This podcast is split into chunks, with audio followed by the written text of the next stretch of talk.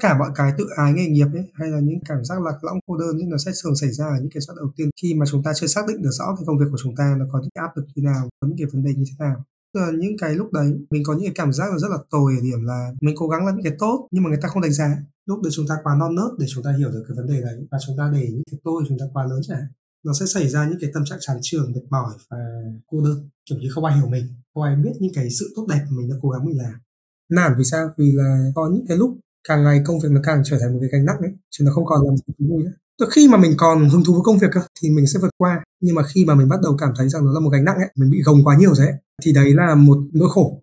Và khi mà chịu đủ rồi mình không vượt qua được nữa. Đấy là lúc mà mình bỏ cuộc. Nhưng mà anh cảm thấy là vì đưa mình vào thấy khó ấy, nên là về sau biết ơn điều là mình đã tự vùng vẫy được qua đấy để mà bắt đầu sự nghiệp mới. Thay vì việc là mình chọn một cái phương án an toàn. Xin chào, cảm ơn các bạn đã ghé thăm Báo Chấm, podcast chia sẻ nội dung xoay quanh câu chuyện người viết, người đọc, phát triển bản thân, đầu host bởi Nam Nguyễn, writer and blogger. Các tập trên kênh chính bà Chấm Podcast sẽ được phát sóng định kỳ vào lúc 21 giờ mỗi tuần thứ bảy hàng tuần. Đối với kênh phụ làm podcast không, các tập sẽ được phát sóng định kỳ vào lúc 21 giờ mỗi tuần thứ sáu hàng tuần. Tất cả đều phát hành trên nền tảng YouTube, hệ thống Anchor. Các bạn hãy nhớ bật thông báo để không bỏ lỡ bất kỳ tập podcast nào nha. Còn bây giờ, hãy cùng mình phiêu lưu trên chuyến hành trình trải nghiệm với con chữ, khám phá kiến thức mới, học hỏi và phát triển bản thân. Chúc các bạn có thời gian vui vẻ và ý nghĩa cùng ba chấm.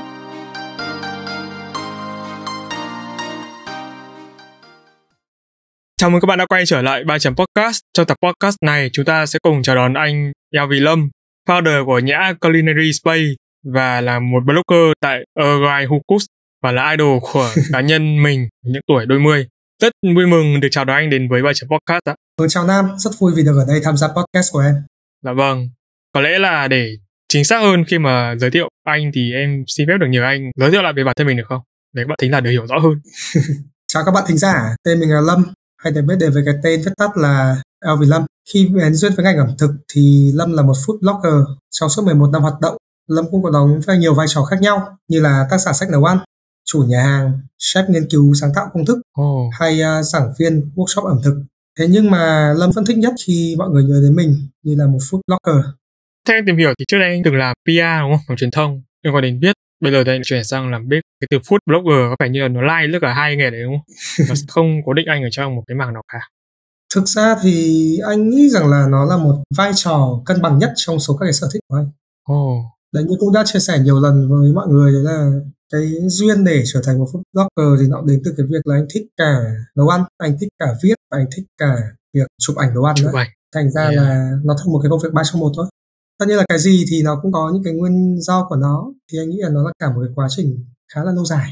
Thế là khi mà em vô tình biết đến anh thì em đọc được những bài viết của anh thì em thấy nó rất là chạm. Nói không sai thì anh cũng là một phần truyền cảm hứng về mặt cảm xúc để em có thể à, thử với nghề bếp. Nhưng mà rất tiếc là em không thể nào mà trụ vững được với nghề. Nhưng mà em muốn biết là cái điều gì khiến anh nghĩ mình phù hợp công việc làm bếp hơn là làm PR. Thực ra anh nghĩ đơn giản đây thôi Nam ạ.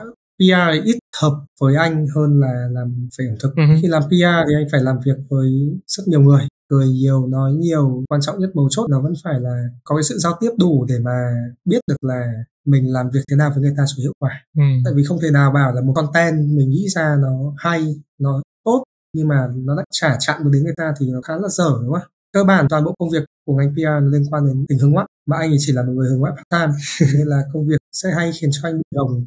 Khi gồng mình sẽ cạn năng lượng rất là nhanh. Nhưng cái khi anh bị cạn năng lượng như thế thì ẩm thực nó đã là một cái lĩnh vực chiều cánh cho anh. Tức là khi mình nấu ăn nó giống cái hoạt động xả stress ấy, anh đã có được cái sự cân bằng qua những hoạt động như vậy. Dần ra tự nhiên thế nào lại hơi lún sâu quá vào hoạt động xả stress này.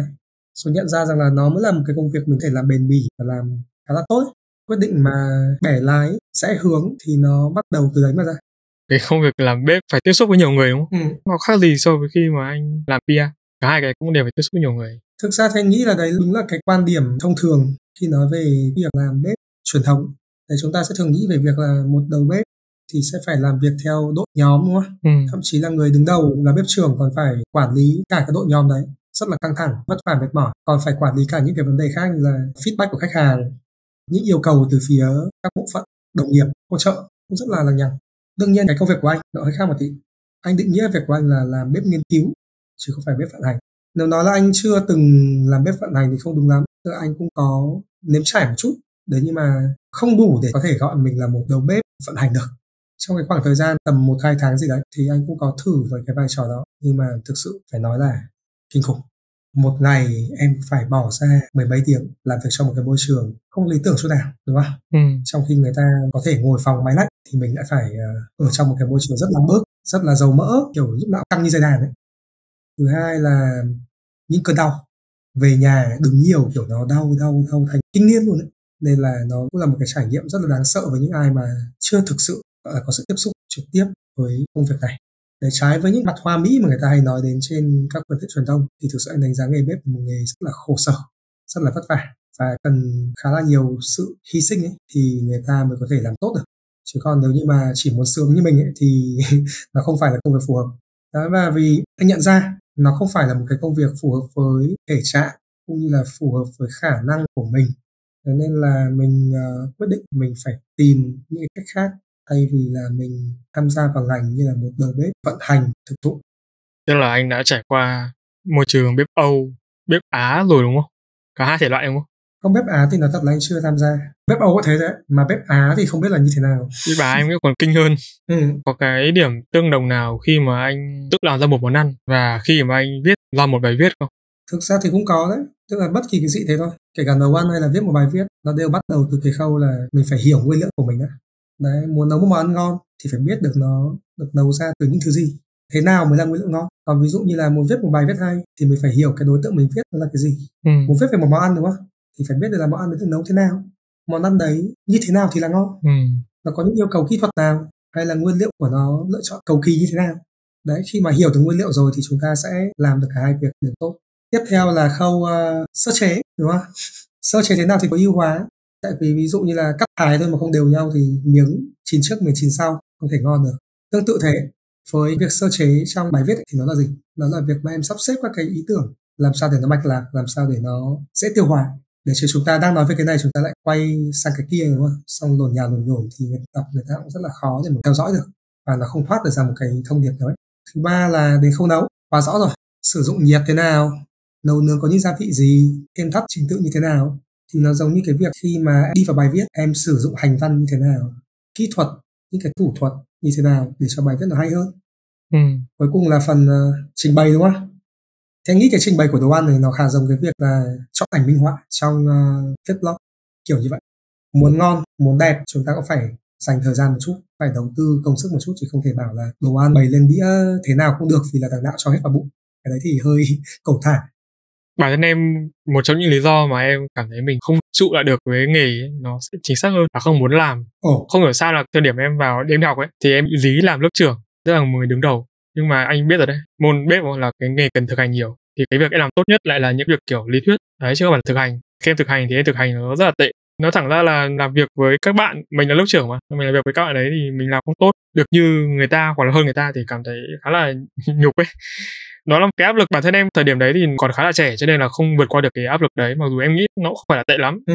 thì đối với anh cái thời điểm khi mà anh bắt đầu có thể là với nghề bếp có thể là với công việc làm PR thì cái áp lực nào là khiến anh cảm thấy mình trùn chân hoặc là khó khăn nhất đối với anh Ừ, thực ra là gọi là chùn chân hay là khó khăn thì anh nghĩ rằng là đa phần là vượt qua chính mình thôi. Yes.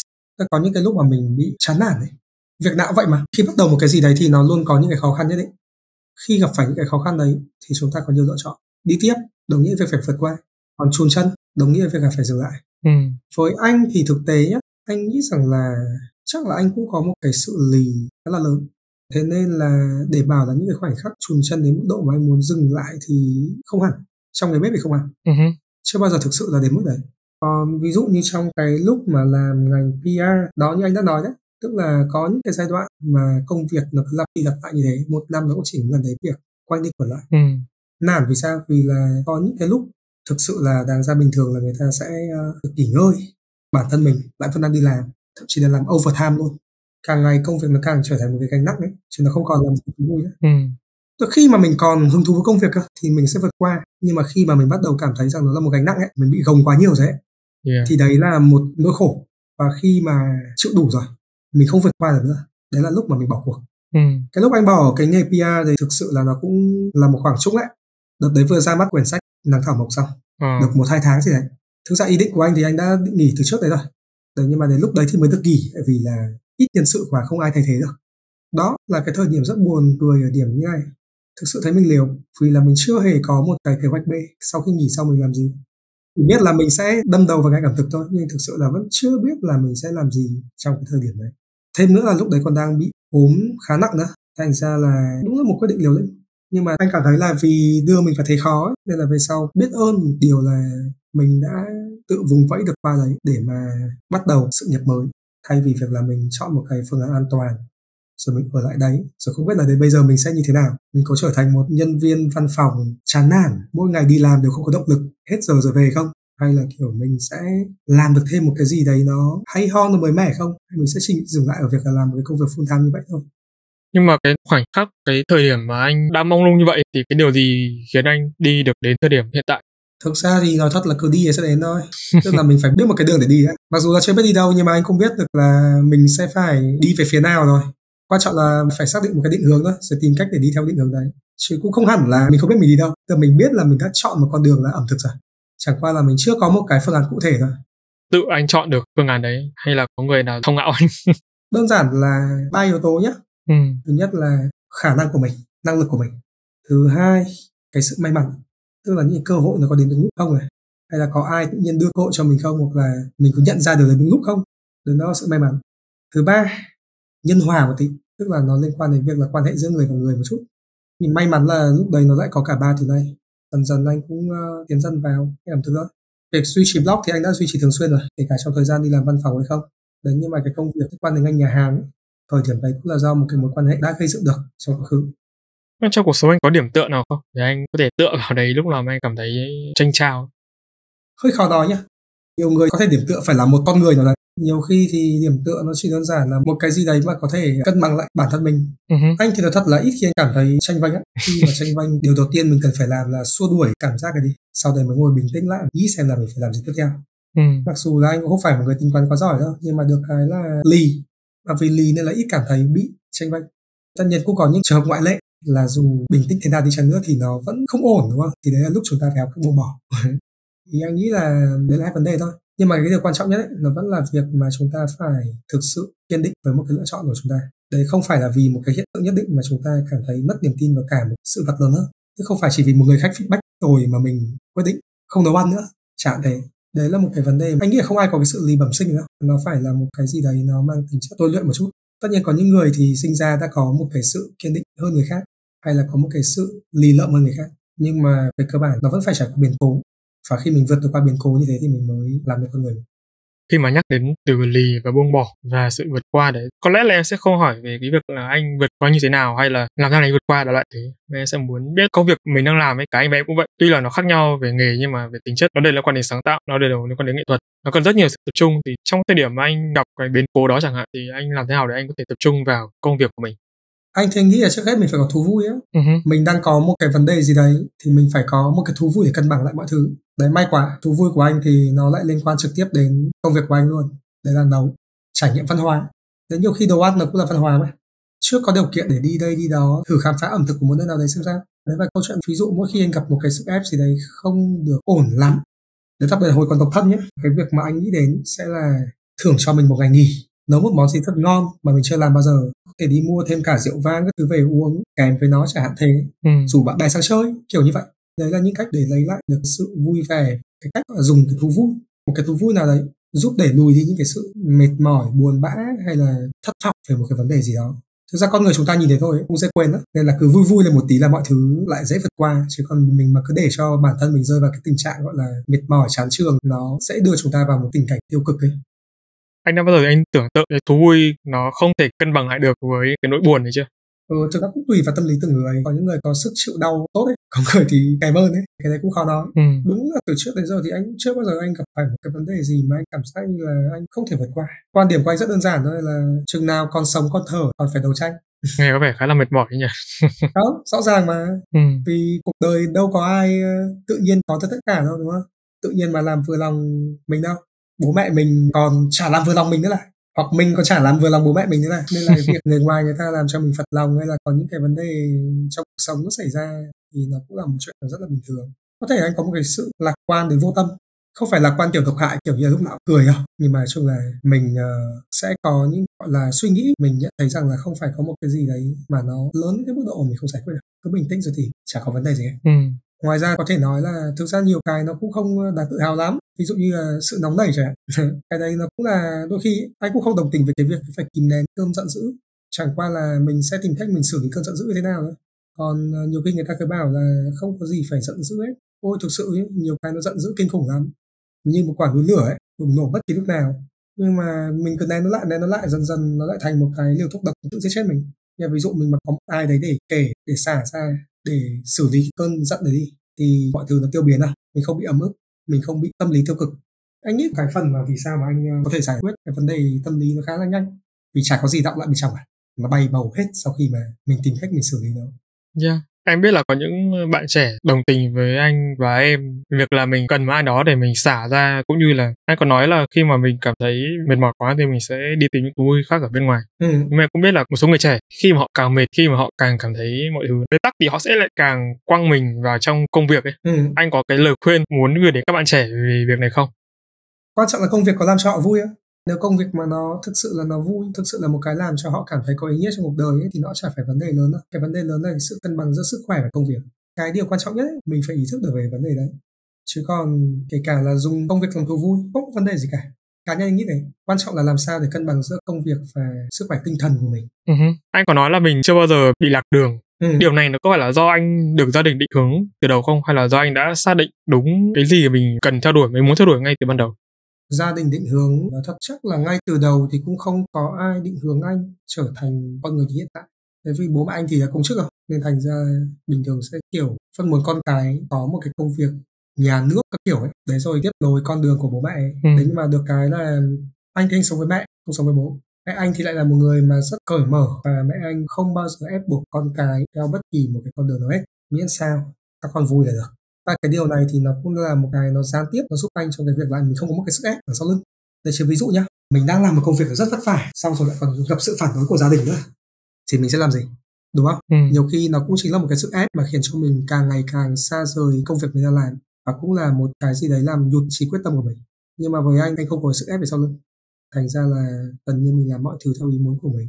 Tất nhiên anh cũng chả cần sự hỗ trợ của ai để vượt qua những khó khăn hết nhưng mà để ít ra mình được yên ổn để vượt qua mình được yên ổn để tự vượt qua đấy cũng là một cái mà anh nghĩ là một cái yếu tố giúp anh không bị lạc đường. Cái sự lạc đường của chúng ta ấy, hay đến từ việc gì? Đang làm cái gì đấy? Tự nhiên thấy ở đang kẹo thơm hơn chẳng thế. Hoặc đang làm một việc gì đấy. Xong tự nhiên cảm thấy là việc này sẽ không đi đến đâu đâu phải đổi việc khác đi. Đấy là những tư duy rất là con người thôi nhưng mà nó cũng là một cái tư duy mà nó rất là không tốt cho một cái sự nghiệp lâu dài. Ừ. định hướng là một cái rất là cần thiết và thật là thế. Nhưng mà ở thế hệ của mình gần như là không ai được định hướng nghề nghiệp ngay từ đầu bây giờ bọn trẻ con bé hơn nó cũng được rất là tự do trong cái đấy. Đại loại có những cái định hướng từ bố mẹ hay thậm chí là định hướng ở những cái hoạt động ngoại khóa khá là tốt. Chứ thời của anh em mình thì cái đấy gần như không có. Em khá là thắc mắc là việc lì của anh em nghĩ là nó cũng cần phải có giới hạn nên đúng không? Ừ. những cái điểm nào để anh nhận biết được là mình cần phải dừng lại hoặc là cái con đường mình đang đi nó đang không thực sự đúng mình không thể nào mình cố chấp được đúng không? Chắc chắn rồi chắc chắn là ai cũng phải có cái giới hạn của mình nếu không thì thành ra cũng dở đấy. Thực ra cái 特 điểm nhận biết thì anh nghĩ khá là rõ rồi chừng nào mà đối mặt với gần đầy khó khăn mà mình vẫn thấy mình còn hào hứng để làm việc tiếp ngày hôm sau thế thì mình còn tiếp tục mình cố được Ừ. còn chừng nào mà mình gặp khó khăn mình cố vượt qua nhưng càng vượt qua nó càng khó khăn càng vượt qua nó càng rút năng lượng của mình càng vượt qua nó càng làm cho mình bớt yêu cái công việc mình làm thì có lẽ đấy là lúc mà chúng ta cần cân nhắc một chút hoặc là chúng ta thực sự cảm thấy rằng là chúng ta vô năng trong cái việc đấy. Tức là dù cố đến mấy dù nỗ lực đến mấy nhưng mà chúng ta không tạo ra được một cái gì. Đấy cũng là một cái dấu hiệu là nên dừng lại rồi. Cái tạo ra cái gì đấy theo anh nó có phải là tiền không? Mình phải tách bạch rất là rõ. Tiền là một cái thước đo không hoàn chỉnh để mà đo cái giá trị của một con người tất nhiên để bảo là không quan trọng thì không đúng tại vì yếu tố cốt lõi khi nói một công việc là nó phải nuôi sống cho mình đã ừ. nhưng mà cái việc mà nó có phải là một cái công việc tạo ra lợi nhuận cao hay không ấy, thì không thực sự là cái mà đánh giá là mình có nên theo đuổi nó hay không. Anh nghĩ rằng có nhiều cái quan trọng hơn. Thứ nhất là công việc đấy của mình nó có giúp ích được gì cho mọi người xung quanh không? Nó cũng là một cái yếu tố mà mình có thể đánh giá được mình có làm được cái gì không nhờ công việc đấy. Thứ hai tức là với cá nhân mình thì mình có cảm thấy công việc đấy nó tốt cho tinh thần của mình hay không cũng là một cái yếu tố mà mình cần cân nhắc. Đó, và chúng ta có thể thấy rằng là nếu như mà chỉ dùng tiền không để đánh giá cái sự thành công của một công việc, con người ấy, thì chắc là các nghệ sĩ nổi tiếng, đúng không? Ví dụ như các họa sĩ, các nhà soạn nhạc, hay thậm chí là các nhà văn, rất nhiều người trong số họ, các cái tác phẩm của họ chỉ thực sự ra được tiền khi mà họ đã mất rồi. Vậy thì họ đã sống cuộc đời vô nghĩa, không đúng không? Thế câu chuyện của mình cũng vậy thôi. Quan trọng anh nghĩ là cái sự phân bổ nguồn lực thôi. Tức ví dụ nếu nó mà là một công việc có thể nuôi sống được mình, ok, em có thể thoải mái coi nó như một công việc full time. Nhưng ví dụ nó chỉ là một cái mà em đơn thuần là thích thôi chứ là không đủ khả năng nuôi sống em. Em phải cấy hai job ba job để nó hỗ trợ lẫn nhau. Hoặc là ví dụ như là nó giúp ích được cho mọi người rất nhiều. Mọi người follow em chẳng hạn mọi người làm theo những công việc của em đang cung cấp mọi người cảm thấy là có ích. Uh-huh. nhưng mà em không thể có được nguồn thu tài chính quá tốt từ nó. Thì đấy cũng là cái lúc mà em cần phải cân nhắc về cách làm thế nào để mình vừa nuôi sống được bản thân mình mà lại vừa duy trì được cái công việc kia nếu là anh anh sẽ làm thế nào nếu là anh ấy ừ. cố gắng nhiều hơn bằng việc là làm một công việc mà mình có thể làm ra tiền để nuôi công việc mà làm cho mình vui anh cân bằng hai công việc này như thế nào Ừm, thực ra cũng khó nói, tại vì là nó cũng có lúc này lúc kia. Thật ra là nếu như so sánh công việc nghệ thuật ví dụ bếp hoặc là rapper hay là ca sĩ hay nhà văn, rõ ràng là bếp nó là một công việc có thể nói được là nó nuôi mình đủ sống. Cũng gọi là thế, về mặt concept thì là nó đáp ứng cả hai tiêu chí. Nhưng mà ví dụ nhá, xé nhỏ ra. ban đầu việc mở nhã culinary space của anh ban đầu nó khá ổn.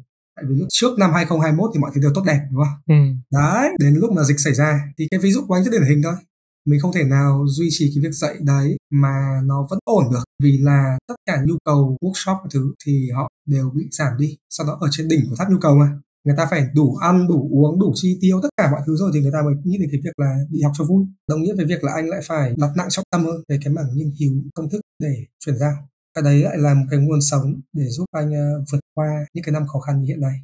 Tất nhiên không thể nói trước được gì trong tương lai. Biết đâu đến một ngày lại thấy bán đồ ăn online để kiếm sống thì cũng là chuyện bình thường đúng không? Tức là nó rất là cơ bản thôi. Mình phải tìm cách mình vùng vẫy dựa trên những cái khả năng mà mình có thể. Ừ. còn tất nhiên là một người sẽ luôn có những giới hạn của riêng mình. Nó tất là thế nhưng mà thôi dù sao mình cứ làm những cái gì nó lương thiện mình cứ làm những cái gì bản thân mình làm tốt có giá trị thế là được. Chứ anh cũng không quá công nghệ về vấn đề đấy. Chủ yếu là cứ phải tồn tại cho đã có thực thì mới vực được đạo đúng không? Bây giờ anh đang thấy mình sống hay là tồn tại? Ờ, nói thật là nó đang uh, bấp bênh ra thứ đó. Ai cũng thế đúng không? Ai cũng thế. Uh-huh. ai cũng uh, vừa sống vừa tồn tại ấy. tại vì thực tế là cuộc đời này không phải lúc nào mà mình cũng đã đạt đến cái mức độ lý tưởng của mình. Trên thực tế thì nói thật là để người uh, đạt được một cái thành công tài chính ấy để mà chọn vẹn là chỉ có sống ấy. Ừ. không phải kiểu như là chật vật không phải có những cái điều mà mình thực sự không muốn làm ấy mà phải làm ấy. Nó hơi uh, hơi khó và chỉ một số ít trong xã hội để họ đạt được rồi thế còn như mình một con người bình thường vùng lớp trung lưu thì mình sẽ chỉ có một lựa chọn thôi là mình sẽ vùng vẫy giữa hai cái đó. Cá nhân anh thì anh nghĩ là anh vẫn đang cố gắng cân bằng 50 50 nói một cách không theo lý thuyết thì anh có cho rằng là trong cái cách mà xã hội hiện đại vận hành ngày nay chỉ có những người tầng lớp giàu có họ mới gọi là hưởng thụ cuộc sống cơ. Ừ. còn như kiểu uh, những người tầng lớp trung lưu trở xuống như anh nói đấy thì họ sẽ đang vùng vẫy. Và có thể là do em bị lậm phim hoặc lậm chuyện quá nhiều kiểu khoa học viễn tưởng một thế giới ờ, phản địa đàng kiểu vậy. Nó cũng là một cái guồng quay đấy. Không thể nào phá vỡ một cái guồng quay mà xã hội đang vận hành được. Và một cái xã hội thì nó đều có luật của nó. Ừ. bây giờ em muốn sống ở một cái thành phố trung tâm đắt đỏ đúng không? Em không thể nào bảo là em sống với một cái mức lương 5 ờ, triệu được. Đấy một mái nhà xanh hai trái tim vàng thế nào được đúng không? Cái câu chuyện ở đây nó thế. Chúng ta phải thực tế lên một tí và nhìn nhận cái vấn đề rất là thẳng thắn. Không ai trên cuộc đời này sống một cuộc đời hoàn toàn hưởng thụ hết. Kể cả là em có là con nhà đại gia em sinh ra trong trứng nước em đã giàu rồi em ngậm thìa vàng. Ừ. và thật chứ cái quyền lực của người ta lớn ấy đồng nghĩa với việc là cái áp lực của người ta rất là lớn. Yeah. cái vấn đề là khối tài sản của gia đình mà lớn đồng nghĩa với việc là duy trì nó cũng vô cùng khó đúng không? Em bị nhận nhiều kỳ vọng hơn em bị gánh nhiều trách nhiệm hơn thậm chí có nhiều cái thuộc về sở thích của em không ai cho em làm ấy vì em còn trách nhiệm quá lớn em phải trên phát tầng lớp trung lưu chúng ta sao? Vùng vẫy vùng vẫy vùng vẫy. Mỗi ngày đúng không? Ừ. làm sao vừa có cơm ăn làm sao lại vừa có tâm lý thoải mái. Đấy là khó phết đấy. Còn những người còn khổ hơn chúng ta là những người lao động. Họ phải làm gì chứ? Họ chỉ đơn giản là tìm cách có đủ cơm ăn chứ còn chả có hoa hồng để gửi luôn cơ đấy nói thế cho nhanh. Đấy nên là thực ra thì anh nghĩ là dù sao đi chăng nữa thôi chúng ta vẫn phải biết ơn chỗ mà chúng ta đã được cho ngay từ ban đầu và trân trọng nó bằng cách là làm tốt nhất trong khả năng mình làm.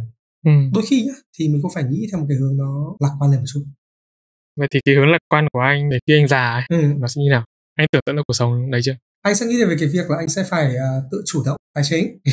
Chắc chắn là thế rồi chứ còn mình không thể nào mình trông chờ vào việc là một cái quỹ lương hưu ít ỏi hay là ví dụ như là mình dựa vào con cái được. Ừ. đấy thì đấy là một chuyện. Nhưng mà về cơ bản anh cũng không phải là một người hy vọng về một cái sự nghỉ hưu quá sớm hay là một cái sự nghỉ hưu mà nó quá xa hoa đâu. Nhưng mọi người sẽ nghĩ về cái việc là thu nhập thụ động của cuộc đời về già là rất là hưởng thụ ấy kiểu đi chơi đây đó là kia ấy. anh thì anh nghĩ là nó cũng là một phần có thể là mình dành thời gian nhưng mà không phải là quá nhiều cho những cái sự hưởng thụ vô độ đấy. Vì anh thì anh không nghĩ rằng là mình có thể sống được theo cái nhịp sống đấy mình nhiều khi mình nghỉ ba bốn ngày liền mình đã cảm thấy là hơi bực mình ấy kiểu người tay người chân ấy kiểu những cái đợt như nghỉ tết chẳng ừ. ôi trời ơi không biết làm gì hết ngày. Thế thì cái câu chuyện của anh là vậy anh sẽ vẫn tiếp tục làm thôi. Anh nghĩ thế. Từ đây đến lúc già chắc mình sẽ cố gắng trở thành một chuyên gia trong lĩnh vực của mình chuyên gia đúng nghĩa nhá. Không phải là tự vẽ màu vẽ mè lên. Đến lúc đấy kể cả khi về già rồi người ta vẫn cần đến mình. Đó là cái anh muốn Vâng ạ, và đến đây thì xin phép các quý thính giả lắng nghe một phút quảng cáo về kênh podcast thứ hai của Ba Chấm. Đây là Làm Podcast Không. Alo alo, bạn ơi biết gì chưa? Ba Chấm đã có một kênh phụ mang tên Làm Podcast Không rồi đó. Làm Podcast Không là nơi Ba Chấm chia sẻ những kinh nghiệm, kỹ năng được đúc kết từ quá trình trải nghiệm của kênh kể từ khi thành lập cho đến thời điểm hiện tại. Dựa trên giá trị thật từ trải nghiệm thật Ba chấm mong muốn mỗi quý thính giả khi lắng nghe kênh sẽ có thêm kiến thức, động lực để xây dựng và phát triển kênh podcast cho riêng mình. Còn chần chừ gì nữa, tìm ngay tên kênh và nhấn nút cho thông báo để không bỏ lỡ bất kỳ tập podcast nào nha. See ya! Ok, mình sẽ à, tạm rẽ sang con đường khác. Con đường về hành trình này nó hơi dài. Quay trở lại về ẩm thực của anh đi. Ừ. Em thấy trong nghệ thuật ngày nay mọi thứ gần như là không còn được phân định quá là rạch ròi nữa ví dụ như trong âm nhạc có một người hát melody và rap melodic cũng khó để phân biệt nếu họ không phải là người đủ chuyên môn. Hay là trong văn học thì sẽ có thể loại science fiction và fantasy một cái là khoa viễn tưởng một cái là yếu tố kỳ ảo. Ừ. hai thể loại này nó hoàn toàn có thể kết hợp với nhau để cho ra một tác phẩm kinh điển. Thì đối với ẩm thực thì sao? Theo anh thì có hay không sự hòa trộn nhiều thể loại thành phần trong cùng một món ăn? Nếu có thì cái bản sắc của món ăn đó nó có còn nguyên vẹn không? Mình nên gọi tên cái món ăn đó là ẩm thực của đất nước nào cái khái niệm người ta gọi là ẩm thực kết hợp hay gọi là fusion cuisine. Để fusion cuisine thì định nghĩa gì? Là khi mà kết hợp nhiều yếu tố thuộc về nhiều cái nền tảng ẩm thực khác nhau vào trong cùng một món ăn và tạo ra một cái trải nghiệm nó mới mẻ. Ừ. trên thực tế chuyện này không hề mới. Nó đã diễn ra hàng trăm năm nay rồi không phải là bây giờ mới có. Ừ. ví dụ trong ẩm thực Việt Nam mình chẳng hạn đi có rất nhiều thứ mà bây giờ chúng ta đã coi là ẩm thực của Việt Nam mình đấy nhưng mà thực tế nó lại là vay mượn từ những nền văn hóa khác. Phở là điển hình đúng không? Ừ. phở là do người Hoa Kiều người ta tạo ra và nó cũng kết hợp với một cái thời thế đấy là người Pháp đô hộ chúng ta trong lịch sử của chúng ta thì uh, trong các triều đại phong kiến triều đại quân chủ ngày trước thì người ta không cho phép giết hại châu bò. Vì châu bò liên quan đến việc sản xuất nông nghiệp và giết châu bò là tội rất lớn đấy. Người pháp vào cái luật đấy bị bãi bỏ. Người pháp đem cái thói quen ăn thịt bò vào cái nền văn hóa của chúng ta kết hợp với kiểu các đồ hoa kiều người ta biến đổi ấy người ta không làm được những cái sợi uh, giống như ở bên nước họ thì họ phải tìm cách để biến sợi gạo thành một cái gì đấy biến chất liệu gạo thành một cái sợi gì đấy đúng không đấy và phở như thế. Ừ. hay ví dụ như là cà phê trứng cũng là một cái ví dụ về fusion cuisine tức là khi mà ở nước ngoài chẳng hạn người ta có rất các sản phẩm kem sữa khá phổ biến người ta có thể làm latte người ta có thể làm cappuccino. Nhưng mà ví dụ như sang Việt Nam những cái đấy nó không có làm thế nào tạo ra lớp bọt của mình cà phê trứng đã ra đời để thế chỗ cho nó đấy ừ. đó và đấy là một cái sáng tạo của người Việt Nam mình trong cái việc là sử dụng các cái nguyên liệu tạo ra những kết cấu tương đương. Hay ví dụ như là một cái ví dụ khác nhé về cái việc kết hợp những cái nguyên liệu mới vào trong một cái tết ẩm thực sẵn có thì mình có thể kể đến ẩm thực ý. Thực ra là từ trước khi mà người ta tìm ra châu mỹ ấy, thì trên toàn lục địa á âu hay kể cả châu phi không hề có một cây cà chua nào tồn tại hết. Uh-huh. lúc đó thì chưa ai ăn cà chua cả vì không có mà. Vậy đấy cây cà chua đã du nhập từ châu mỹ về qua con đường thương mại hàng hải từ châu mỹ về châu âu ban đầu thì cà chua sẽ bị coi như là một loại cây cảnh nữa chứ không phải là một cây ăn được vì là nó khá giống cái quả cà dại là một loại quả có độc. Một ngày đẹp trời nào đấy tự nhiên có một người đã nếm thử nó. Chắc là đói quá không ăn cũng chết mà ăn cũng chết. Ăn thử xem sao ít nhất làm con mà no. Đấy lần đầu tiên có người ăn cà chua và người ta đã biết được là cà chua không những không độc mà còn rất là ngon. Chuyện gì mà nó tốt thì nó sẽ được lan truyền thôi. Người ý đã dùng cà chua rất là nhanh từ đấy đã tạo ra một cái nét ẩm thực đặc sắc như bây giờ ừ. đấy chính là một cái trường hợp mà từ một cái ẩm thực kết hợp, nó đã trở thành một cái ẩm thực truyền thống. Việc này nó đã kéo dài hàng trăm năm nay rồi, nó không phải là một cái gì quá mới mẻ. Chẳng qua là chúng ta ít khi để ý về nó thôi. Ý anh muốn nói ở đây là gì? Là cũng giống như cái ví dụ mà nam vừa nói về cái gọi là gì nhỉ? Hát melody và rap melodic. Trên thực tế, cái việc trong ẩm thực có sự hòa trộn nhiều trường phái nấu ăn hay là kỹ thuật nấu ăn từ nền ẩm thực này vào nguyên liệu của nền ẩm thực kia hoặc nguyên liệu của nền ẩm thực này vào với phương pháp chế biến của nền ẩm thực kia thì nó là chuyện hết sức bình thường. Để nói về bản sắc của nó có nguyên vẹn hay không? Nó thẳng thắn mà nói nó không hoàn toàn nguyên vẹn. Yeah. nó giống như là một đứa con mà được sinh ra từ một người bố và một người mẹ thuộc hai chủng tộc khác nhau ấy. Đúng không? Nó sẽ là một đứa con lai và nó sẽ có được cả hai thứ đó. Cái âm thực fusion đây nó hay ở điểm đấy tức là nó sẽ là một cái gì đấy có một nửa của bố một nửa của mẹ. Dù không định nghĩa được cụ thể nó là của đất nước nào nhưng mà nó lại có một cái sức cuốn hút nó khá là thú vị. Thực ra ban đầu thì anh không thực sự là một người quá cổ suý về cái future cuisine này đâu. Đấy nhưng mà đúng là trong cuộc đời này mình cứ phải có trải nghiệm thì mình mới được sáng mắt ra. Cái câu chuyện của anh thì đơn giản thôi là có một lần được uh, mời đến một cái sự kiện mà người ta mời một ông chef này chuyên về trường phái ẩm thực fusion cuisine giữa Pháp và Nhật Bản về Việt Nam chính lần đấy khi được trải nghiệm thực tế anh đã có được một cái sự mở mắt khá là lớn. Từ trước giờ thì mình vẫn coi nó là một cái gì đấy khá là luyên thuyên khá là gọi là có một cái nó hơi cố ấy. Vì đúng là rất nhiều người làm fusion cuisine nhưng mà bị cố. Tức họ cố gắng họ kết hợp chỉ để đảm bảo được một cái vấn đề là tạo ra một cái nó mới mẻ nó lạ kỳ đấy chứ không nghĩ được cái việc nó hài hòa với nhau hay không. Ừ. chính vị chef này đã là người đã cho anh thấy là ẩm thực fusion nó có thể đỉnh cao đến mức nào. Nhưng mà cái hài hòa với cái đỉnh cao thì như thế nào gọi là hài hòa? Cần những yếu tố gì để trở nên đỉnh cao thực ra cái việc nấu ăn ấy, hay cũng giống như là hát hay cũng như vẽ tranh này hát thì em không thể feel trước khi mà em biết hát cơ bản đúng không? Ừ. hay như vẽ tranh. Em không thể vẽ một con mèo trừu tượng khi em chưa biết vẽ một con mèo tả thực như thế nào. Thế thì nấu ăn thế. Nếu em muốn làm fusion em phải rất là vững cả hai cái nền ẩm thực mà em muốn kết hợp. Hoặc ít nhất là em cũng phải có được một cái sự thấu hiểu về nguyên liệu đủ để biết cách kết hợp thế nào cho hợp lý. Ví dụ như này nhá nước chấm nem của mình đi đúng không? Chúng ta làm từ gì? Làm từ mắm làm từ giấm hốc chanh làm từ đường đúng không đấy thì mình phải hiểu những cái yếu tố để cấu thành nên nó. Cái lúc mà fusion đấy tức là mình sẽ tìm cách mình thay thế một trong số những yếu tố đấy bằng những cái có tính chất tương đương. Ừ. ví dụ thay vì quả chanh mình dùng quả yuzu thay vì dùng đường trắng mình dùng đường mật mía mật ong hay cái gì đấy chẳng thế. Thì đấy chính là những cái mà anh muốn nói đến. Tức là mình phải nắm thật là vững thật là chắc và mình phải nắm được cái quy luật nắm được các cái vai trò của từng nguyên liệu để khi mà mình thay thế hay mình làm bất kỳ cái gì ấy, nó sẽ có tính chất tương đương và chỉ thêm được một cái chút gì đấy duyên dáng lạ kỳ vào thôi chứ không phải là biến nó thành cái thứ mà không thể ăn được. Cái ranh giới rất là mong manh và cũng dễ bị vượt qua nếu như mà chúng ta không thực sự chúng ta nắm được cái cơ bản nhất của cả hai nền ẩm thực mà chúng ta đề cập đến.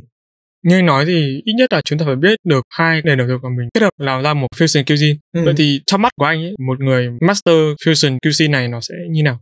Không thực ra thì như này thôi không ai có thể uh, trong một cuộc đời mà làm được quá nhiều thứ cả. Tại vì thực ra đời chúng ta rất là hữu hạn đúng không? Đấy thế nên là anh nghĩ rằng là uh, dù là chuyên gia thì có thể là chuyên gia ở một hoặc hai lĩnh vực nhất định thôi. Chứ còn rất khó để là chuyên gia ở tất cả mọi lĩnh vực. Uh-huh. câu chuyện này nếu như mà thu hẹp về cái lĩnh vực ẩm thực ấy, em cũng không thể nào em biết được cả 200 cái nền ẩm thực đấy. Mặc dù có rất nhiều nền ẩm thực nó giống nhau nhưng mà về cơ bản biết được tất cả thì nó là quá nhiều. Nhưng mà khi em là master ví dụ em muốn xác định em là người kết hợp ẩm thực Việt Nam với ẩm thực Pháp chẳng hạn thì điều em cần master là gì? Là ẩm thực pháp và ẩm thực việt nam. Ừ. đấy ví dụ là vậy. Tức là anh nghĩ là mỗi người đều phải xác định một cái thế mạnh mũi nhọn của mình một cái gì đấy để cho chúng ta coi như nó là lợi thế cạnh tranh. Trong marketing thì nó gọi là unique selling point đúng không? Ừ. chúng ta phải có một cái lợi thế cạnh tranh độc đáo thì chúng ta mới tạo ra được một cái sản phẩm nó hiệu quả thì tương tự câu chuyện đây thế. Nếu như mà coi công sức của một người đầu bếp mà là một cái mặt hàng để bán ấy anh ta cũng phải xác định được cái unique selling point của mình là cái gì. Và khi đấy mới thực sự trở thành master của cái lĩnh vực ấy được trong lịch sử có trường hợp nào xảy ra, kiểu, một sự kết hợp mà giới phê bình chuyên môn thì phản đối và nghĩ là nó không nên xảy ra, nhưng mà người ăn thì lại thích nó không? Hoặc là ngược lại. Cái này thì thực tế mà nói, anh nghĩ chắc là cũng sẽ có nhiều đấy. Nhưng mà mình không đủ tư liệu để mình biết được cái vấn đề đấy. Em thử nghĩ mà xem nhé ví dụ rất đơn giản thôi như là mì ăn liền đi. Ban đầu nó là một cái thể biến đổi từ một cái bát ramen truyền thống trở thành một cái dạng dễ ăn, dễ nấu, dễ lưu trữ bây em thử nghĩ xem đúng không? Phở ăn liền ngày đầu tiên mới ra mắt.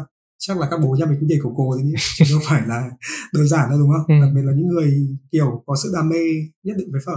Đấy nhưng mà thực tế đã chứng minh rồi. Mặc dù là giới xanh ăn có thể chê nhưng mà nó vẫn có giá trị ứng dụng và nó vẫn có điểm mạnh của riêng mình. Em tìm hiểu trên mạng ấy thấy có một cụm từ tên là food science ừ. cái này có vẻ hơi mới ở Việt Nam nhỉ? thực ra nó còn mới cả trên thế giới đấy không phải riêng Việt Nam đâu anh có giải thích nào về từ này không?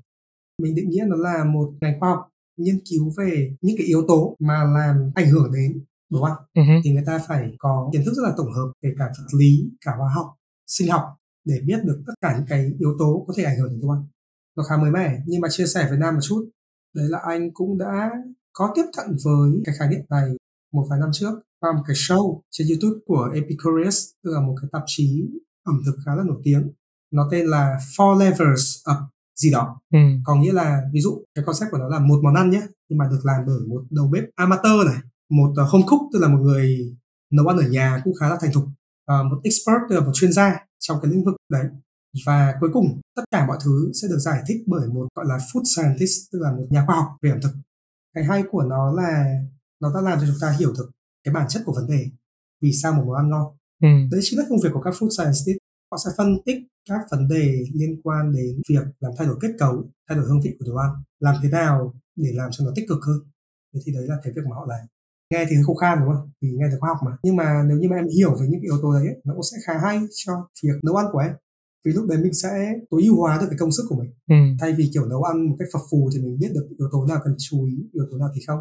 Ngày xưa thì mình không có cơ sở khoa học để mình phân tích ấy, thì mình sẽ bảo là đấy là do lành nghề đúng không? Do kiểu có kinh nghiệm thì người ta sẽ biết cách. Ừ. Nhưng mà bất kỳ cái gì cũng thế, tức là nó đều có cái cơ sở của đấy. Vì sao làm thế này mà ngon, làm thế kia mà không ngon. Có thể người ta cũng không biết đâu, do thói quen họ làm thôi.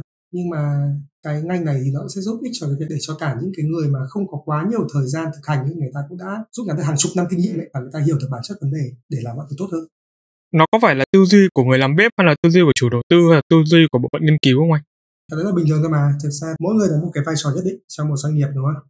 Chủ đầu tư là người cung cấp vốn và họ sẽ mong muốn là phải thu về lợi nhuận. Ừ. Đầu bếp trước hết nha là người ta sẽ cần phải hoàn thành công việc. Tức người ta phải ra được món ăn đúng lúc, nóng sốt, ngon đấy là cái mà yêu cầu công việc người ta ừ.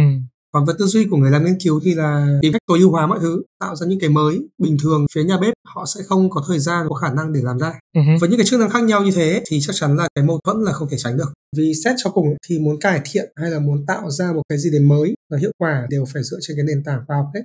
Tuy nhiên ở Việt Nam mình cái vai trò của food science thực sự là nó vẫn chưa được coi trọng lắm.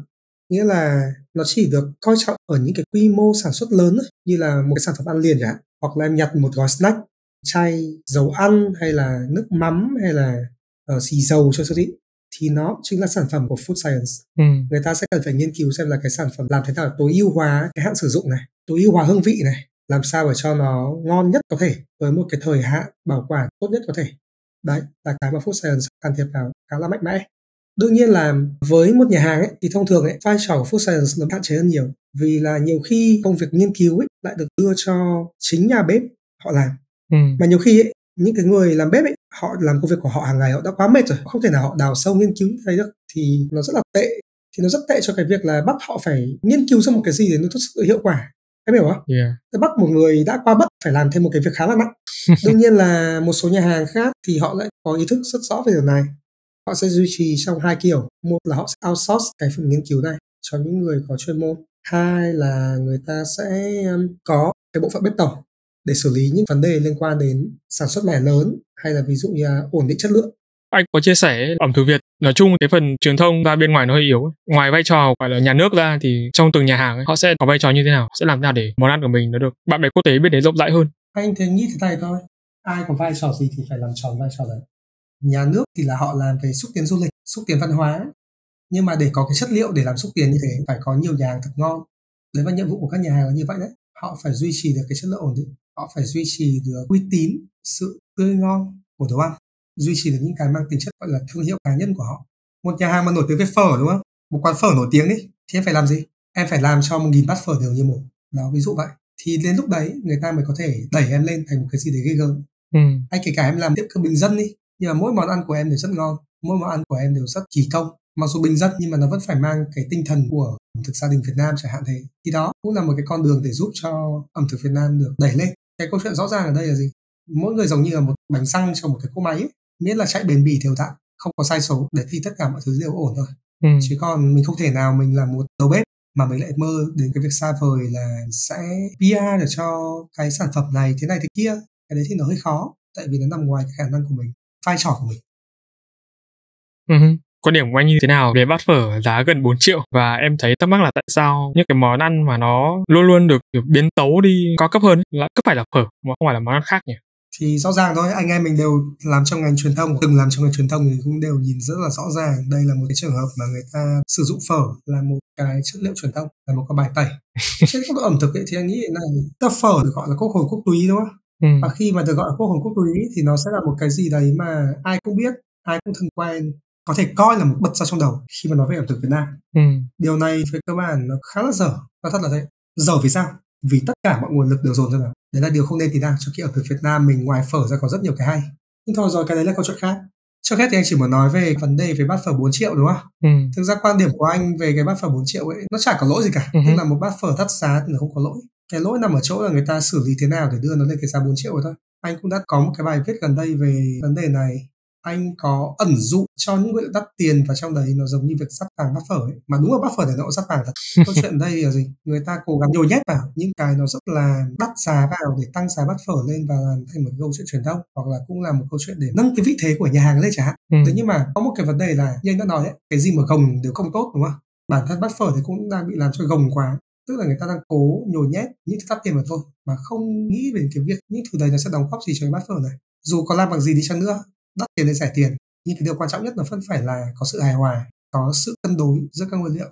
Vừa bò YQ vừa gan ngỗng, vừa nấm truffle, nó đều là những cái thứ mà nó có độ ngấy khá là cao. Thực sự là nó không phải là cái lựa chọn khôn ngoan khi mà kết hợp như vậy. Tất nhiên là cái combo này thì nó không phải combo mà chưa bao giờ xảy ra. Tức ví dụ như là nếu như mà em có nghiên cứu về ẩm thực phương tây, em sẽ thấy có một cái món nó gọi là tornadoes rossini, tức là người ta hay sử dụng cái phần thịt gọi là filet cái lõi thăn của con bò và nạc nhất để đi cùng với gan ngỗng áp chảo và nấm truffle nhưng mà chúng ta phải hiểu vấn đề là như này. Thứ nhất nó đặt trong một cái bối cảnh phù hợp khi mà chỉ có thịt bò gan ngỗng nấm truffle đấy ba thứ đấy đi với nhau cộng với nước sốt thứ đó thì có thể nó sẽ rất là hài hòa với nhau. Nhưng mà khi mà cho vào một cái bát phở là đồ nước rõ ràng một điều nó có một cái gì đấy nó gợn gợn nó không phải là một cái cách nó phù hợp. Ừ. thứ hai là bản thân cái thịt bò người ta sử dụng trong cái món đấy nó là cái phần sợi nạc của con bò trong khi một miếng bò wagyu thì sao nó rất nhiều phân mỡ, đúng không?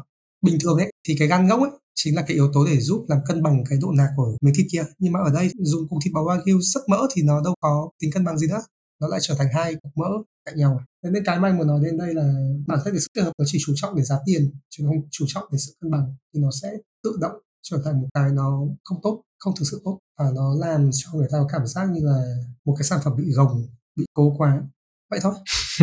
đã có bao giờ anh nghĩ là mình sẽ theo cái trường phái ẩm thực luxury của này chưa? Nhìn nó khá là nghệ nghệ đúng không? Có vẻ như nhàn hơn em đoán vậy. Không về cơ bản nói thật đấy chúng ta đang nhìn nhận nhầm vấn đề. Nên chúng ta nghĩ rằng là fine dining đúng không? Nó là một cái gì đấy nó rất là nhàn cho người vận hành nhưng chúng ta phải hiểu là bản chất người đi ăn fine dining họ cũng khó tính hơn có yêu cầu cao hơn ừ. từ những cái tiểu tiết nhỏ nhất. Bản thân anh thế thôi ví dụ nếu như bình thường đi ăn xoài xoài không sao nhưng mà ví dụ khi mà đi ăn fine dining chẳng thì mình sẽ kỳ vọng đến một cái gì thì nó phải rất là mới mẻ phải rất là sáng tạo hoặc là ít nhất thì nó cũng phải rất là đặc biệt. Uh-huh. đặc biệt là như nào? Tức ví dụ như là em ăn một bát phở bò thông thường thôi nhưng mà những cái phần thịt trong đấy cũng phải là những cái phần thịt ngon nhất ngon chưa từng thấy chẳng thế đấy thì câu chuyện ở đây nó là cái khó về cái khác từ người ta không phải chạy một cái số lượng quá lớn nhưng người ta phải chăm chút cho một chất lượng nó rất là tỉ mỉ. Yeah. Đấy, vậy nên là chúng ta đừng nghĩ rằng là làm fine dining với khẩu phần bé mà là nhàn đâu nhé chưa chắc là nhàn đâu. Cái nhàn hơn của họ ấy, đến từ cái việc là người ta có thời gian để người ta chăm chút đồ ăn nhiều hơn thôi. Vì là khách hàng sẵn sàng chấp nhận cái việc là chờ một chút để đồ ăn nó được chỉnh chu. Để chứ còn uh, tất cả cái khác là đều khá là nặng nề phương châm của anh ngay từ đầu trong tất cả công việc đều là muốn phục vụ ít nhất có thể nhưng mà lợi nhuận nhiều nhất có thể. Tức là anh thích làm ở những cái phân khúc cao cấp để phục vụ ít khách thôi nhưng mà được cái là người ta sẽ trả lại cho mình một cái công sức xứng đáng. Uh-huh. với workshop của anh anh cũng thu giá cao. Các cái dịch vụ tư vấn của anh anh cũng thu giá cao. Nhưng mà về cơ bản nó sẽ là một tư duy của mình rồi. Vì vậy nên là anh nghĩ fine dining cũng có thể là một cái gì đấy mà anh sẽ suy nghĩ trong thời gian uh, sắp tới. Nếu như mà có duyên nó khá phù hợp. Đúng rồi vậy theo anh là nếu như với tư cách là người đi ăn bình thường thôi bỏ qua vấn đề anh là người có chuyên môn nhá hay là mình là người sấy ăn thì cái không khí nó quan trọng hơn hay là chất lượng đồ ăn quan trọng hơn? Nói thật thì quan trọng nhất của một quán ăn chắc là vẫn phải là đồ ăn. Ừ. đấy là lý do vì sao mà rất nhiều hàng ăn kiểu nhìn rất là từng toàn rất bôi thích nhưng mà lại rất là đông khách thậm chí là cái này thì hơi tiêu cực một tí anh không đồng tình nhé nhưng mà kiểu các hàng bún chửi phở chửi nhá có thái độ rất là tồi thế nhưng khách hàng vẫn đến với người ta tất nhiên cái chất lượng đồ ăn thì nó vẫn còn nhiều tranh cãi nhưng mà về cơ bản thì vẫn có fan của họ ấy. thế thì cái câu chuyện đây chúng ta có thể thấy rõ ràng với một thực khách bình thường thì đồ ăn là trở nên chỉ đến khi mà nó được nâng lên đến một tầm giá trị nào đấy cơ thì người ta mới bắt đầu quan tâm đến những yếu tố khác cao hơn Vâng ạ, và đến đây thì xin phép các quý thính giả lắng nghe một phút quảng cáo về kênh podcast thứ hai của Ba Chấm. Đây là Làm Podcast Không. Alo alo, bạn ơi biết gì chưa? Ba Chấm đã có một kênh phụ mang tên Làm Podcast Không rồi đó. Làm Podcast Không là nơi Ba Chấm chia sẻ những kinh nghiệm, kỹ năng được đúc kết từ quá trình trải nghiệm của kênh kể từ khi thành lập cho đến thời điểm hiện tại. dựa trên giá trị thật từ trải nghiệm thật. Ba chấm mong muốn mỗi quý thính giả khi lắng nghe kênh sẽ có thêm kiến thức, động lực để xây dựng và phát triển kênh podcast cho riêng mình. Còn chần chừ gì nữa, tìm ngay tên kênh và nhấn nút cho thông báo để không bỏ lỡ bất kỳ tập podcast nào nha. See ya! Đối với anh thì cái điều gì mà khiến cho nhiều người sớm từ bỏ nghề bếp? Dù cho là những người mà họ gắn bó được cái nghề này được một thời gian rồi. nói thật ấy, là đa phần bỏ nghề bếp là khi mà nó còn có thể rút đi được thôi Ừ. tức là làm chưa lâu quá kiểu cái thời gian gắn bó nó chưa đủ lâu ấy thì người ta sẽ dễ dàng người ta từ bỏ thế còn đa phần những người làm lâu năm ấy họ sẽ không có lựa chọn nào khác nói thật là thế đã làm quá lâu để từ bỏ rồi. Cái lý do chính để bỏ nghề bếp là gì? Ừ. thứ nhất vất vả quá. Vất vả từ cái mức độ mà nhiều anh làm bếp chia sẻ với anh là cả một năm mà cái số ngày mà về nhà khi con còn thức nó chỉ đến trên đầu ngón tay. Ấy. đấy mà gia đình chính là một cái yếu tố rất là quan trọng trong cái văn hóa việt chúng ta. Nếu bảo là người ta phải hy sinh nhiều đến thế đúng là nó là một cái sự đánh đổi quá lớn. Nhiều người sẽ không chấp nhận được. Ừ. thứ hai là có thể nói về cái việc là cái áp lực trong ngành bếp là quá lớn. Áp lực lớn như nào? Lớn theo kiểu là bây giờ người ta cứ nói là ngành bếp được trả lương cao nhưng mà Ừ phải hiểu là so với công sức bỏ ra và so với những cái tác hại đến sức khỏe ấy, thì thực sự là chả có một cái giá nào nó trả được cả. Và thực sự là để đến cái lúc mà được trả lương cao ấy thì người ta đã phải trải qua biết bao nhiêu chuyện rồi. Trải qua biết bao nhiêu cái vị trí bên dưới với mức lương khá là rẻ mạt rồi. Chúng ta không thể nói được là đây là một công việc gọi là có thu nhập tốt được để thật sự là thế. Ừ. thứ ba người ta có thể bỏ nghề bếp đơn giản vì người ta thấy không phù hợp thôi. Ví dụ như em đúng không? Là người cảm thấy không phù hợp không trụ lại được cá nhân anh chẳng hạn nếu thẳng tưng ra bây giờ chỉ có một lựa chọn duy nhất là làm bếp chuyên nghiệp trong một cái nhà bếp một ngày làm mười mấy tiếng nóng nực mệt mỏi nhiều vấn đề phải giải quyết nhanh chóng vành thì nói thật là anh chắc cũng không chọn được con đường này nó quá xa so với cái tính cách thực sự của mình đấy nên là đấy là những cái lý do cơ bản Chắc là từ nãy giờ nghe chia sẻ cái điểm chung duy nhất của anh với em ừ. là một công việc mà nó không phù hợp với con người của mình, với cái tính cách của mình. Bản chất thì em chưa dám bàn nhưng chắc là về tính cách. Nhưng mà có một điểm chung là làm dịch vụ ấy. Em nghĩ là làm PR là trước, làm về truyền thông, làm về content cũng là dịch vụ này, bếp cũng là dịch vụ này. Nó giống như kiểu là mình sinh ra để mình làm nghề dịch vụ này, Ừ. kiểu mình sẽ cần phải thích được phục vụ người khác dù cho là với hình thức nào tức là không phải kiểu hầu hạ ấy, mà là kiểu làm cho người khác cảm thấy vui và hạnh phúc ấy người ta cảm thấy người ta tốt hơn Ừ. đấy là hiểu theo nghĩa nó hơi bằng bóng một tí nó không sát với nghĩa gốc thì là như vậy có khi nào anh cảm thấy mình cô đơn với cái nghề này không chắc là cũng có những lúc như thế bây giờ thì coi như là thôi chấp tắt rồi cô đơn gì nữa. Nói chung là tất cả mọi cái tự ái nghề nghiệp ấy hay là những cảm giác lạc lõng cô đơn ấy nó sẽ thường xảy ra ở những cái giai đoạn đầu tiên. Khi mà chúng ta chưa xác định được rõ cái công việc của chúng ta nó có những cái áp lực như nào có những cái vấn đề như thế nào. Ừ. Cá nhân anh thế thôi. Là những cái lúc đấy mình có những cái cảm giác là rất là tồi ở điểm là mình cố gắng làm những cái tốt nhưng mà người ta không đánh giá lúc đấy chúng ta quá non nớt để chúng ta hiểu được cái vấn đề đấy và chúng ta để những cái tôi chúng ta quá lớn chẳng ừ. nó sẽ xảy ra những cái tâm trạng chán trường mệt mỏi và cô đơn kiểu như không ai hiểu mình không ai biết những cái sự tốt đẹp mà mình đã cố gắng mình làm Yeah, thật ra thì đấy không phải là cái cảm giác cô đơn của em. Em không biết là anh nhớ về cái cảm giác mà anh nó không chịu đựng được như thế nào. Cảm giác mà anh nhớ nhất ấy. ừ. Nhưng mà đối với em thì đấy là cảm giác cô đơn ấy. Cái kiểu như là khi mà em làm ở một cái căn bếp Nhật trong cái thời điểm đầu tiên nó cô đơn theo kiểu là người Nhật ấy. Họ đúng là họ chỉ biết làm và họ rất là kỷ luật ấy. Ừ. Và họ làm mọi thứ nó rất là chỉn chu và, và đúng giờ. Em nhớ là em làm có những cái ngày mà em phải ăn cơm một mình ở trong căn phòng gọi là tạm gọi là phòng ăn. Thật ra không có phòng ăn lắm Ừ. có những ngày cái bếp nó đông quá mình phải mang đồ về ăn cái cảm giác 12 giờ đêm đi xe về ở mình nó cứ kiểu gì. Ừ. nó đúng là cái cảm giác như kiểu mình không thuộc về cái nơi này không phải là nơi này là cái bếp ở đâu mà nơi này là cái công việc này Ừ. nhưng mà mình vẫn cố chấp tại vì em nghĩ là nó không thuộc về cái sức nặng thể chất ấy chỉ tinh thần mình nghĩ ok mình sẽ ổn mình sẽ vượt qua được. Nhưng mà ngay kể cả sau đó em chuyển sang công việc ờ, ở một cái bếp âu thì mọi thứ nó không như vậy nữa. Rồi. mình cảm thấy mình mình vui hơn. Ừ. nhưng mà lúc ấy mình lại mệt hơn và kiểu thế là chủ nhà hàng mà em làm thì nó cũng khá là tốt. Nhưng mà nó vẫn theo kiểu tư bản cảm thấy có một chút gì đó bóc lột ta đang ốm sắp chết đây mà nó phải kiểm tra đủ các kiểu chính xác là mình đang ốm ấy, thì nó mới cho nghỉ. Và lúc em nhớ là mình em cố đến cái mức thái rau ấy thái vào tay mà không biết là mình thái vào tay không có cảm giác đau luôn mệt quá tới mức độ không có cảm giác đau. Chỉ đến khi mà máu nó chảy vào đồ ăn thì cái ông ở bên cạnh ấy ông ấy em nghĩ chắc ông ấy sót đồ ăn hơn là sót tay của em. Ông ấy bảo là thôi dừng lại. Thì lúc mình báo thì cái ông kia mới ok. Mà mà ông ấy cho nghỉ mặt ông còn không vui cơ. Ừ. đấy chính là cái mà anh bảo là khác biệt sự tư duy của người làm các cái công việc khác nhau ấy. từ góc nhìn của người quản trị người ta chỉ quan tâm đến việc là hiệu quả công việc cao còn các yếu tố khác. Các con người chúng ta trong thời đại này thì về cơ bản là cũng có nhiều cái bị vô cảm hơn ừ. bởi vì quá nhiều sức ép đè lên vai mỗi người cái ấy là nhiều khi phải thông cảm cho nhau một điều thế khi nói về cái sự cô đơn này thì anh cũng có mường tượng ra mà đúng anh cũng biết cái cảm giác đi về khi mà ngoài đường chẳng còn ai.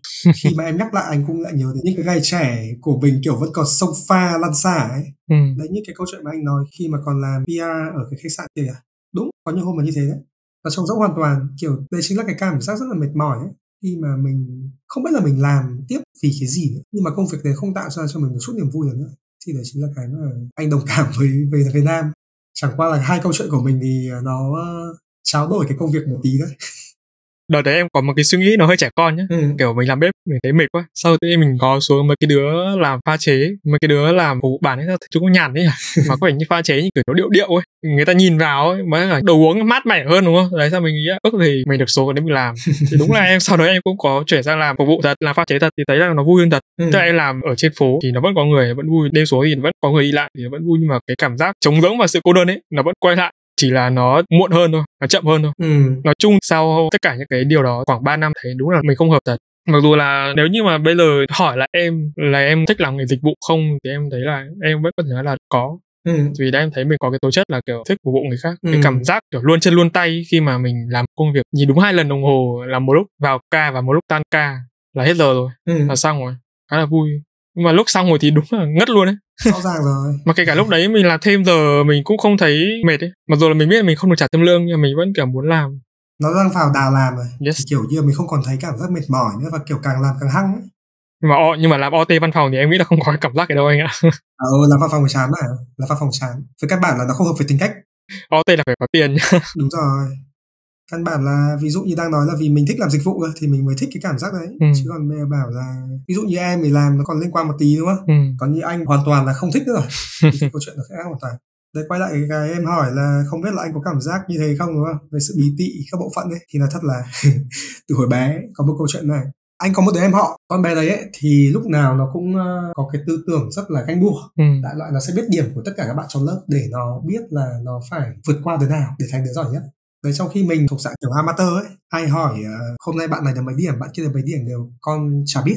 Anh nghĩ thế thuộc, thuộc về bản chất là khi mà làm cái gì anh không quan tâm đến xung quanh lắm anh chỉ quan tâm đến thứ nhất là cái việc mình làm thứ hai là cái chất lượng công việc của mình thôi. Tức là bản thân anh không quá quan tâm đến việc người khác là làm gì và người ta có nhàn với mình hay không em khá là ghét vụ hỏi điểm. Ghét nhỉ? Ghét thật sự. Nhiều khi họ hỏi xong em bảo là em không biết mặc dù mình biết mình bảo mình không biết thế là xong đỡ phải trả lời. Đúng rồi. Không như anh thì không có tâm thật chứ không phải là anh giả vờ. Buồn cười. Ừ. mỗi đứa trẻ sẽ có một tính cách riêng ấy mà có bao giờ anh suy nghĩ là cái công việc mình đang làm ấy mình lỡ chọn rồi thì mình phải theo nó không? Ừ. em khá là tò mò vì là trước nói trước anh có nhấn mạnh vào cái chữ duyên ở trong nghề. Người đời hay nói là nghề chọn người. Thì cái hoàn cảnh diễn biến đó nó diễn ra như thế nào đối với anh? Chắc chắn là có chứ như anh đã nói ấy, cuộc đời hữu hạn đúng không ừ. mình đâu có quá nhiều thời gian để sống đâu. Nếu như mà ví dụ anh ờ, trường sinh bất tử không bao giờ anh ngại làm cái gì để mới. Ừ. tại vì mình biết là mình chả có cái gì để mất mà. Nhưng mà nếu như mà chúng ta may mắn chúng ta bền bỉ lắm ấy thì cuộc sống của chúng ta chỉ loanh quanh cho là trăm năm đi đúng không cái thời gian mà chúng ta có khả năng để mà làm việc ấy anh nghĩ là cũng chỉ được khoảng một nửa trong số đấy thôi thậm chí là ít hơn. Trung bình một người làm việc từ năm bao nhiêu tuổi nhỉ? 25 tuổi nhỉ? 23 Ừ. 23 ra trường và đến năm uh, 60 tuổi đi là đàn ông mình đi thì là bao nhiêu năm? Chưa tới 40 năm. Chúng ta có gần đấy năm làm việc thôi. Ví dụ như là bỏ nghề thì thường sẽ bỏ nghề ờ, khi mà gọi là mới nhập môn một tí một hai năm đầu chưa lùn sâu quá ok bỏ được. Ừ. nhưng mà ví dụ nhá khi mà đã làm giỏi một việc gì đấy nhá hoặc là khi đã làm một việc gì quá lâu nhá nó thành nghề đấy mà bỏ đi ấy, nó khó khăn. Tức là mình sẽ cân nhắc thiệt hơn bây giờ làm gì để có một cái vị trí tương đương? Mất bao nhiêu thời gian nữa để gây dựng sự nghiệp? Không chỉ là khó khăn đâu mà nó còn là một cái lựa chọn nó rất là dễ lao vào một cảnh là hơi thiếu sáng suốt một tí. Nhiều người cứ nói là vì yêu nghề nữa ở lại nhưng không hẳn đâu. Yêu nghề thì nó không phải là một thái độ tự nhiên mà có mà đôi khi yêu nghề nó là cái sự lựa chọn của mình thôi. Ừ. đôi khi mình đã gắn bó với nó rồi và nó nuôi sống được mình rồi mình buộc phải yêu nó thôi. Vì mình không yêu nó nó sẽ không yêu mình. Ừ. đã được nuôi sống bởi nó rồi thích nó thì tốt nhưng mà không thích nó mà lại cũng không có dũng khí để mà bỏ nó ấy, thì phải tìm cách để mà học yêu nó thôi chứ không có cách nào khác. Đằng nào cũng phải làm thì hãy làm trong cái tâm thế nó thoải mái một cái tâm thế nó vui vẻ chứ vùng vằng thì cũng chả được gì đúng không? thế thì anh có gặp áp lực là mình phải làm mới bản thân không? Với những công việc đã cũ hiện tại.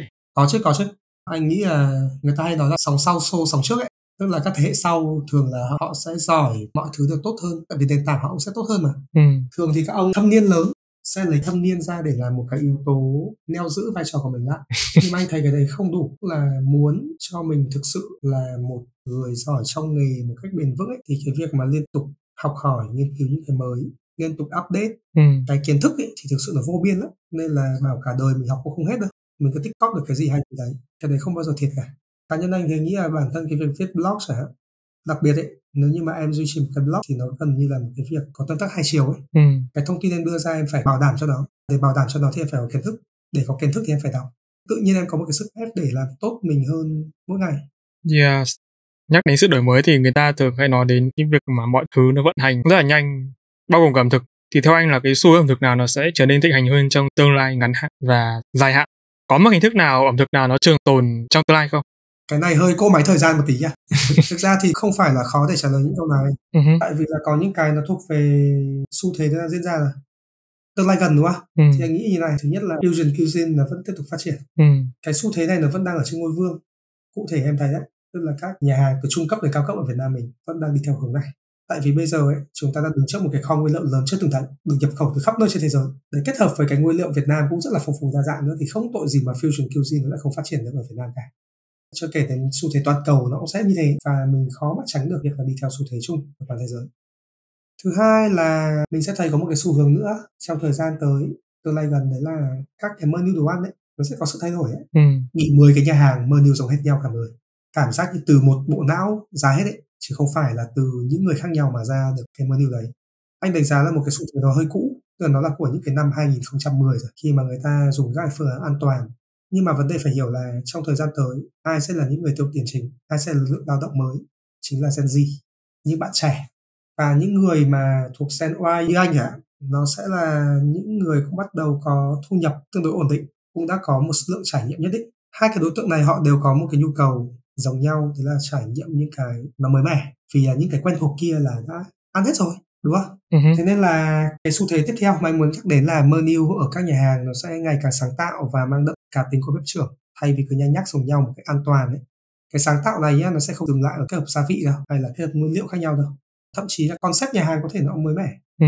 Ví dụ như hai năm trở lại đây anh thấy khá nhiều nhà hàng làm theo cái concept pop-up restaurant tức là thi thoảng mở ra một chỗ nào đấy rồi biến mất tức là người ta mở ngắn hạn ấy người ta chưa đầu tư một cái cơ sở hạ tầng cái này bên nước ngoài nhiều lắm nó làm theo kiểu là như thành du kích ấy. Tự nhiên hôm nay tôi tìm được một cái địa điểm có view khá đẹp. Tôi mở ra ở đấy chẳng hạn đấy. Ừ. rồi và một cái xu hướng nữa đó chính là đồ chay. Trước giờ chúng ta đều nghĩ về cái việc ăn chay nó hơi phật một tí đúng không? Hơi liên quan đến tôn giáo một tí. Có một cái gì đấy nó hơi giáo phái. Đấy nhưng mà bây giờ đồ chay nó đã là một cái gì đấy nó đời thường hơn rồi. Người ta ăn chay chỉ đơn giản người ta muốn ăn chay thôi. Ừ. còn nếu nói về sự trường tồn nhé thì anh nghĩ là có một cái câu là classic never die. Cái gì cổ điển thì không bao giờ chết. Ấy. yes ví dụ như là em không thể nào em cho là phở của mình chết được. Em không thể nào em cho cá kho của mình chết được. Nó sẽ sống mãi. Ừ. dù em có ở thế hệ nào đi chăng nữa em vẫn yêu thích nó.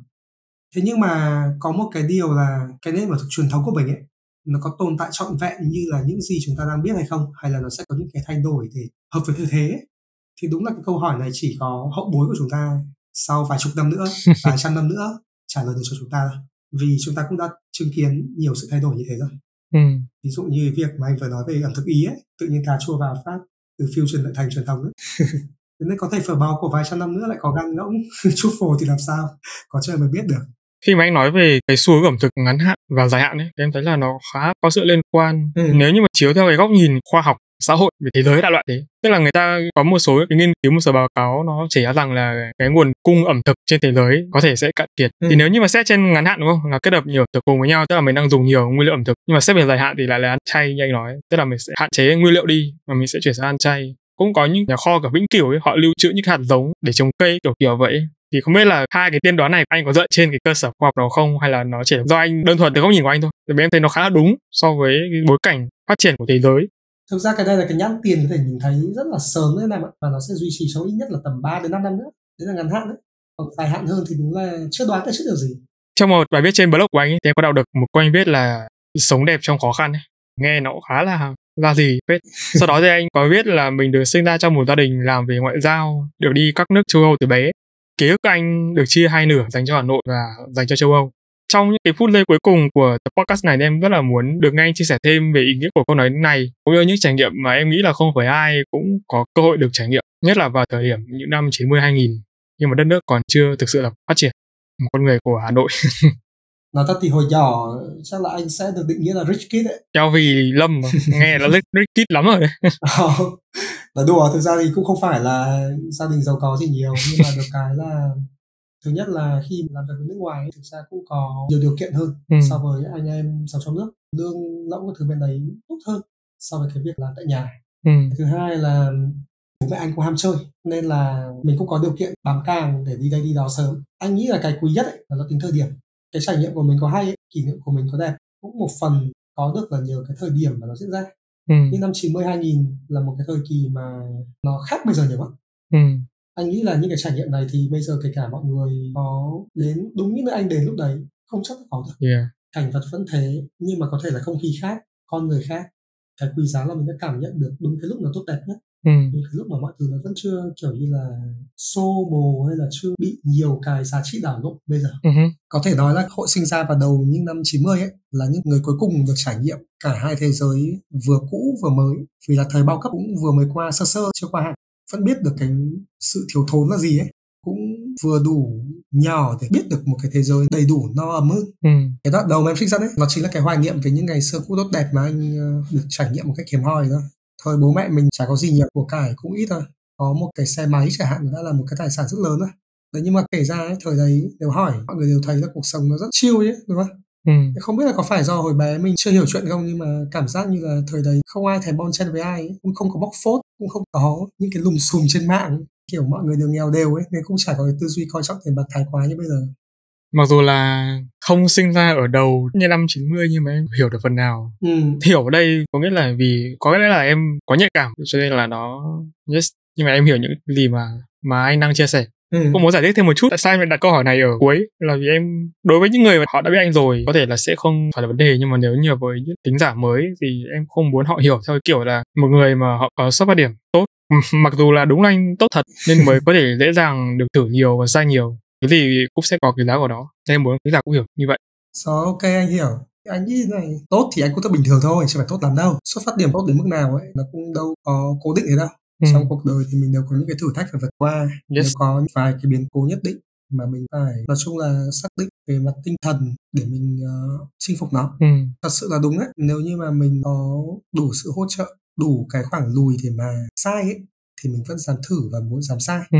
nhưng mà ví dụ như là đến ăn mà mình có phải lo hàng ngày thì cái việc mà thử nhiều sai nhiều nó là một cái sự gọi là gì xa xỉ rồi đấy chứ không phải là không đâu Ừ. đấy, cái đấy không thể phủ nhận được đương nhiên là chúng ta cũng phải hiểu là bất kỳ ai cũng đều có những cái thử thách của riêng mình Thực sự là em rất cảm ơn anh khi mà anh đã tham gia mùa 11 của Ba Chấm Podcast trong một cái series nó liên quan đến hành trình phát triển và sáng tạo. ừ. Đối với em, những cái con người mà em có thể nói là rất là hâm mộ từ những thời điểm khi còn học cấp 3, mình chưa Ồ. có cái cơ hội để được thực sự tiếp xúc với họ thì em cũng nghĩ là cái việc của mình chuyển từ bếp sang làm marketing sang làm podcast thì nó cũng đem lại một cái gì đó mà giúp mình có thể kết nối được với những cái thứ mà trước đây mình nghĩ là mình rất là khó để có thể kết nối được. Ừ. và bây giờ em vẫn giữ cái cuốn nắng thảo mộc của anh ở trên giá sách. Lúc nào nó cũng ở đây.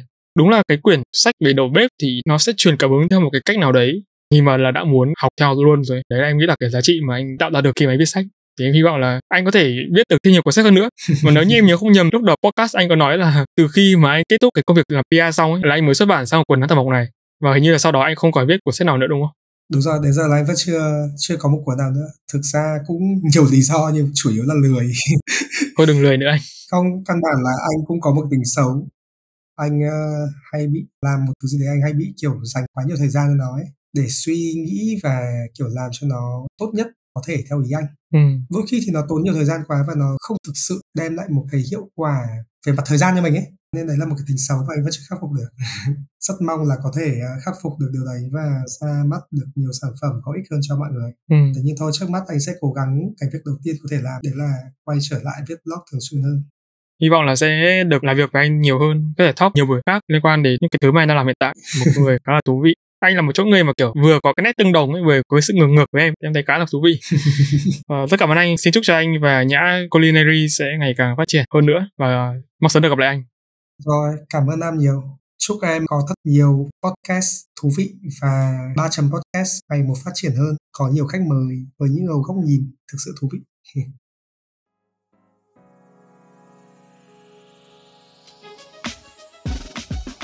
Âm bên anh backup à? Có sợ ảnh hưởng gì đến đấy không? Ủi sắp hết pin, cũng không được. không phải đâu mà chắc nó có một trục trặc nhỏ gì đấy xong nó bị nhảy ấy. Và đã check lại thì mạng của anh nó bị nhảy từ khi nào ấy. Từ nó nhảy từ cái wifi này sang cái wifi khác. Yeah, biết nó là cách để chữa lành. Nhưng mà thực ra là cũng là một cái liều thuốc tinh thần ấy. Gọi là làm việc thôi nhưng mà anh lại khá thích việc viết.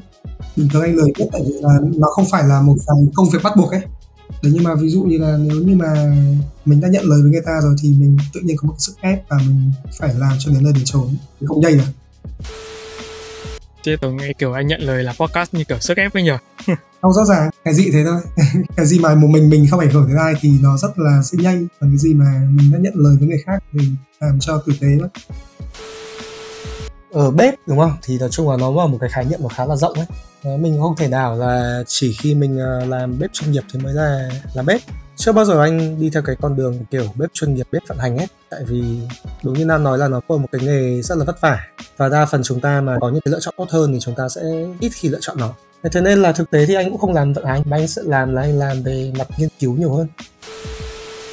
Đôi khi ấy, cái niềm vui chỉ cần là nấu được một món ăn đem về cho những người mà mình yêu thương ăn. Mọi người ăn một cách rất là vui thú rất là thỏa mãn thì thế đã là tốt lắm Ừ, thực ra là nói là kiểu như là để quay sang để làm về ngành ẩm thực này thì phải là 2015 16 thực ra các anh trong bếp nó có nhiều vấn đề lắm và rất nhiều thế tại vì tư duy anh em bếp thì nó cũng khác tư duy của chủ đầu tư. Cái cách làm của mọi người đôi khi nó cũng có xung đột lẫn nhau ấy. Nói thật bộ phận nghiên cứu ấy không có quan hệ tốt đẹp gì với bếp ấy tại vì là mình việc là cho họ làm mà mình là người phá bỏ những cái cũ để bắt họ theo những cái mới Ừ, câu hỏi này cũng thú vị ấy. Ví dụ như là có lẽ cái năm khó khăn nhất chính là 2015 Nó bị một cái tình trạng sức khỏe mình không cho phép để mình làm được nhiều việc. Hồi đấy thì anh mắc lao, không hiểu sao tự nhiên mắc lao Cũng mất tầm uh, hơn nửa năm để điều trị. Khi nào mà kiểu sức khỏe mình mà ổn thì rất là hăm hở, rất là hăng hái làm mọi thứ.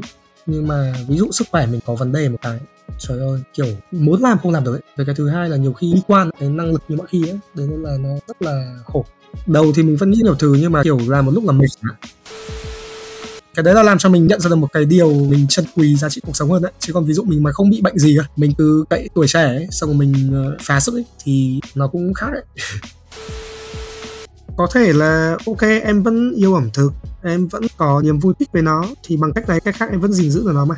Còn cái việc mà nó có phải là một con đường để đưa em đến một cái sự nghiệp nào đấy không nó còn tùy duyên đấy kiểu như là khi mà tư duy của bố mẹ mà mở ấy ra là mình cũng ủng hộ trong những cái lựa chọn mà nó phi truyền thống. Đấy chứ còn ví dụ như phải vào gia đình khác đôi khi bảo là tôi còn bỏ việc truyền thông còn làm bếp đây thì chắc là bị chửi cho to đầu. Chưa cần đó là sport hay không nhưng mà không bị ngăn cấm không bị kiểu gây áp lực đã là một cái mà mình rất là thoải mái để mình đi tiếp trên bất kỳ cái gì mình chọn. Còn ví dụ bị gây áp lực thì uh, hơi chán đấy. Nói chung là nó có nhiều cái mà mình bị tác động từ bên ngoài ấy ba chấm à? Có thể là em muốn hướng đến cái sự mở của nó đúng không? Muốn cho người ta giải bày cái ba chấm đây là chỗ để cho người khác điền vào không phải là cái gì mà em định hướng cả đúng không? Anh nói mới biết à? Lại dùng phân tích tác phẩm văn học. À, rồi ok. À, nó là không có hồi kết. Giọng anh qua micro nó bị khàn hơn bình thường ấy. Ôi trời ơi, bây giờ mà quay lại xem những cái bài viết đầu tiên mà mình từng viết nó khác nhiều lắm. Đấy nên là anh nghĩ là do rèn luyện nhiều hơn. 2016 ờ, cũng là thời điểm mà cũng ờ, cứng cứng một tí rồi. Lúc đấy còn viết sách nên là cũng cứng cáp rồi. Chứ còn nếu nói về thời kỳ bắt đầu phải kể đến ờ, 2010 2011 cơ. Nhiều bài không giảm mãi phô ra nữa, phải hai đi rồi. Kinh quá. Hoặc là lưu nháp lại, còn lại là phải sửa bài gốc rồi đi rồi, chứ không thể nào để bài gốc rồi